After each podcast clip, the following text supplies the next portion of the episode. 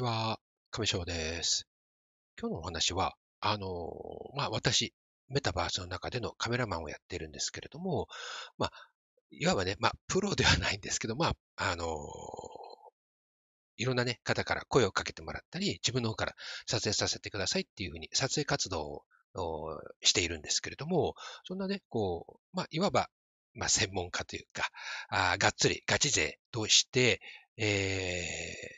ー、は、ちょっとなんかね、思いもよらなかったっていうんじゃなくて、まあ、えっ、ー、と、当たり前のように、まあ、メタ、あのね、カメラマンというよりは、メタバース民、メタバースで多くの時間を使っている、まあ、ユーザー、ものとして、えー、なんかね、実は当たり前のように感じていたけれども、そうじゃなかったっていうようなことを感じたお話をしたいと思います。えー、どんなことかっていうと、先日ね、あの、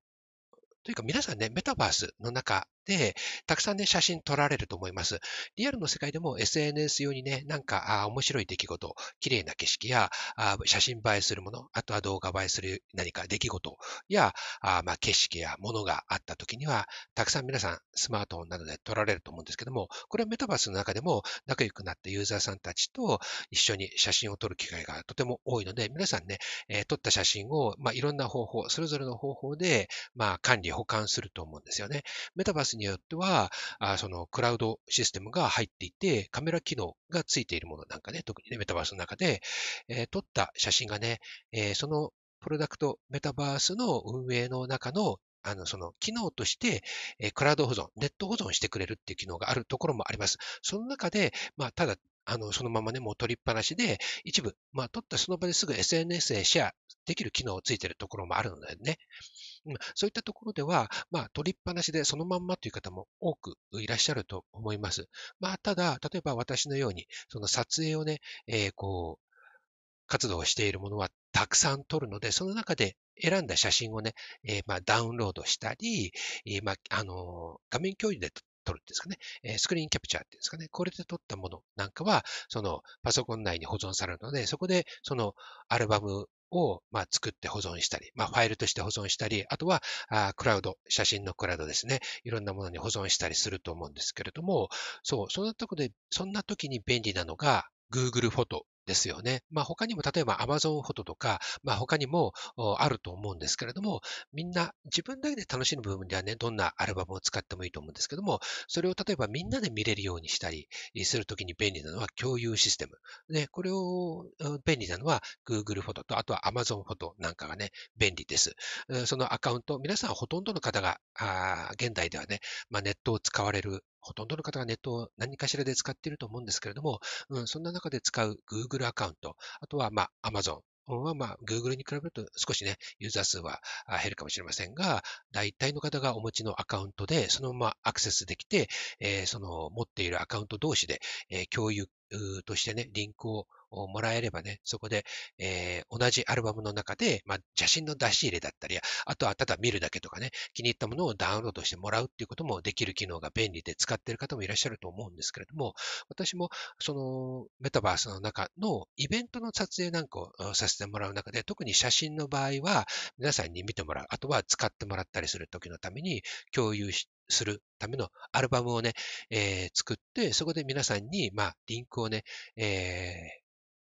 お届けして、そこから自由に好きなものを選んでいただくっていう形をとっています。リアルの世界でね、よくイベントや、あとは、まあそういうライブの撮影をさせてもらうときには、LINE でアルバムを作って、まあ共有させてもらったり、まあギガファイルというのはあまりないかったですけれども、まあ何かしらのその共有システムを使って、えー、撮った写真をお送りして、えー、いろんなアーティストさんに使ってもらったり、楽しんでもらったりしていました。で、まあ、メタバースの中では、あの、リアルな写真とはちょっと違いますけれども、やっぱり Google フォトで主に私は共有させてもらっているんですね。うん。で、まあ、私の場合は大体、例えば演者さんがいろいろたくさん出られるようなイベントの場合には、演者さんごとにアルバムを分けたりしています。枚数がかなりな数になってしまうので、皆さん、やはりね、えー、まあ優先的に例えば最優先で自分の映ってるものを選び出し、SNS で使ったり、何かサムネイルやあどこかで使ったりする分、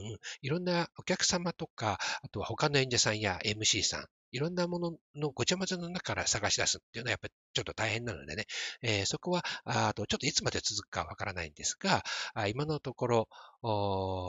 立て込んでない時には演者さんごとにアルバムを分けて、そこからそれぞれ皆さんお選びいただくようにしています。うん、そこまではするんだけども、今まで後から例えばね、まあ大体撮ったらさっとそのアルバムにまとめて、さっとお届けしたら、まあそれで終わり。私の場合は大体終わり。まあ選ぶ過程でね、ちょっとこうトピック的に抜き出した画像を自分で SNS にこういうイベントがあったよっていうのをお知らせするっていうことはあったら、その分はね、え別でダウンロードするので、そのまま削除しまって、してしまって、まあ自分のまあ管理する Google フォトのアカウントですから、まあ後でいろいろね、なんかで使うときにはそこからダウンロードしたりすればいいやっていうことで、まあ、そのまま、あとはほとんど見ることないんですけれども、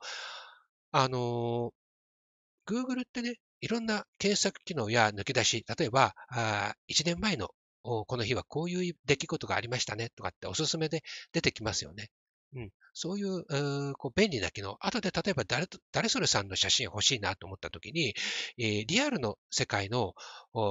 人の写真って顔の認識がされていて、誰々さん、うんだけをまとめて抜き出すっていうことができるシステムがあるのは前々から知っていて、皆さんもこれちょっとなんとなくのハックっていうんですかね、前、あの、知識として持ってる方が多いと思うんですけれども、まあ、私がね、メタバース民として自分が使うアバターは、あの、人物、人間、ヒューマノイドなので、ヒューマノイドって言わないのかな？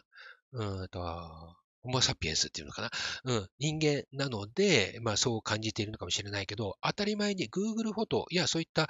ネットのクラウド上の写真のその検索機能としてね、アバターの顔も認識するんだと私は思い込んでいたんですよね。うん。まあ時々出てくるのは、やっぱりリアルの顔が、この人、この人、この人っていうのが、ちょっとで、あの、こう、アルバム、フォトアルバム Google フォトアルバムとか Google フォト使ってる時に出てきますけれども、あのー、それもね、そのメタバースの中で撮った写真の人間やキャラクターもね、認識するものとばかり思い込んでいました。でね、先日、あの、クラスターのイベントでね、あの、バーチャル美少女ネムさんの講演みたいなイベントがあって、そちらね、えっ、ー、と、聞きに伺ったんですけれども、今度ね、えっ、ー、と、月末にまたこのイベントね、えー、があって、そこでね、ネムさん出演される、ネムさんのアカウントの配信がね、あるんですが、まあ、けども、そこのね、撮影をね、担当させていただく声もあったので、ちょっとね、その、流れのね、今回イベントなんですよね。なんで、事前にまあどういうイベントなのかっていうのをちょっと見ておこうと思って、ちょうどネムさんが出演されるので、えー、行ってきたんですよね。で、このイベント自体は、メタバース医学会というイベントで、こちらがね、えー、先週、今週も少しあるのかな？うん、イベントが長らくシリーズもので続いていまして、そのファイナルとして、まあ、音楽ライブが、えー、月末10月31日にあるんですよね。うん。で、そちらは、あの、バーチャル美少女、ネムさんの YouTube アカウントからライブ配信がされます。もしよかったら、ごめんなさい、宣伝になってしまいました。うん。で、あのー、こちらの流れでね、講演があって、ネムさんがね、ちょっと、あの、最後のアフターかな、イベントの講演が終わった後、あの、ちょっとね、ご挨拶、あごめんなさい、えっ、ー、と、その前にちょっとね、声かけていただいたんですけども、講演の中かな、アフターかな、なんかで、ね、ちょっとお話しされていたのは、あの、やっぱり Google フォトで写真の管理をされている中で、あの、今ね、それが気になっているのが、アバターメタバースの中の写真のを、アバターを、その顔認識検索ができないのが、これがね、そのうちまあなるんじゃないかと。これがなったら非常に便利なのにって、ひょっとおっしゃったんですよね。でえ、あれ認識されてないんだっていうのを、その時、あの、聞いて初めて知ったというか、え、できないんだっていうふうに思ったんですよね。で、まあ、それ、その話を聞いてすぐに自分の Google フォトをいろいろ、まあ、管理してるの、いろんなたくさん管理してるのがいっぱいあるので見たら、やっぱりね、アバターの、まあ、人間はね、あの、認識されてませんでした。資料として、まあ、リアルの写真とかね、あとは、まあ、何かのサムネイルとか、SNS の、まあ、スクリーンショットとか、で、リアルの人の写真の顔写真をね、まあ有名な方でしょうね、主にね。えー、そういった方の写真は認識、顔は認識されて出てくるんだけども、やっぱりその後、まあ、全部をこう表示させてみると、一切やっぱりメタバースの中の写真はあ出てきませんでした。で、うん、あのー、最近ね、この Google フォトが、あのー、アップデートされて、その、ペット、ペットの顔も認識するようになりますみたいなのをどっかでちらっと見たんですよね。なんで、えー、やっぱりね、リアルの世界の写真が、まあ、最優先となるのは当たり前ですよね。メタバース民の、まあ、ニーズというか、そういったところ、えー、使っているユーザーっていうのはまだまだ少ないかもしれないのでね、えー、よっぽどやっぱりリアルで撮った人たちの写真が多いのは当たり前のことだと思うんですけど、あ、そうなんだ、メタバースのまあ、その中の人、メタバース民は、まだ、あまあ、人間というんですかね、リアルの存在として、やはり認知されていない、重要視されていないんだなっていうのを、まあ、改めて感じたというお話でした。さあ、バーチャルビデオポッドキャストご覧いただき、お聞きいただいている方へは、もう少し、もう少しお付き合いいただけたらと思います。そんなね、うんと、この写真の管理ね、皆さん、どのように、えー、されてますでしょうかね。うん。あのー、こう、例えば何かそういったイベントごとでフライヤーを作るとか、あとは、えー、なんていうんですかね。えー、ちょっとした何かデザインのようなもので使うとか、あお友達同士で画像のやり取り、アバターの画像のやり取りをするときって、結構ね、もうギガファイルで送られたり、あとはよくね、たくさんこう好きでね、写真を撮られる方、あの、そういったネットのクラウドのああのアルバムにまとめるよりも、もうギガファイルでね、ボーンと全部まとめて入れて込んでしまって、もう終わったらすぐさっと、送り合うっていうことをされている方もね、やっぱりお見分けするんですよね。うん。あの、Google などだと、ちょっと制限もあったり、あとは画質が少しね、劣ったりっていうこともあるので、その辺のところを気にされているのか、またいちいちそれをね、転送する手間を省いたり、あとは、その Google のね、アカウントが、そのアルバムを見に行くときに、まあ、見バレしてししてしまうっていうのかね、うん、わざわざアカウントを別で作るのがめんどくさいっていうところもちょっとあるのかな。さっともう一つにまとめてね、ギガファイルでさっと送った方が、まあ一番早いですからね。うん、Google フォトに入れるのってちょっとやっぱり手間ですからね。えっ、ー、と、あの、アルバムを一つ例えば立ち上げて、そこに画像を、こう、ドラッグドロップして入れ込んで、で、まあ、それを今度またリンクをえ共有の許可、あの、設定をして、まあ、リンクを知ってる人は誰でも見れるようにっていう曲は、一手間かかりますからね。うん。で、まあ、勝手に例えば、これを消したりできないような設定っていうのはまた別であるので、その辺の選んで選択して、リンクを作って、それを相手に送るっていうのは、な、な何工程かちょっとやっぱりかかってしまうので、まあ、その分ギガファイルだって一発ポン入れて込んだら、さっとリンクができて、えー、さっと送れますからね。うん、この辺は確かに手軽で、まあ、後腐れないっていうか、あそんな感じですから、うん、近頃いろんな方々の、そういった使っている使い道って、えまあ、人それぞれだなと思うところもあるし、あとは、プロダクト、そのメタバースによっては、そのさっきお話しましたけども、もう用意してくれている、その、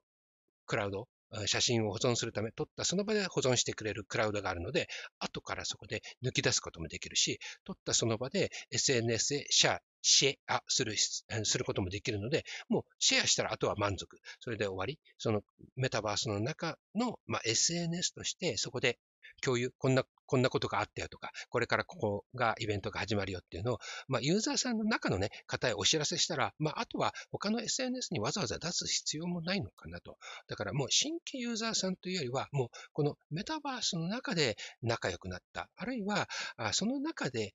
のユーザーさんに知ってもらえば、リアルの世界はもういいかなっていうふうに考えていらっしゃる方もいるのかなと。この今メタバースのって、まあ、その人それぞれ受け取り方、メタバースをどう受け取ってるか、もう中の、まあ、えっ、ー、と、第三の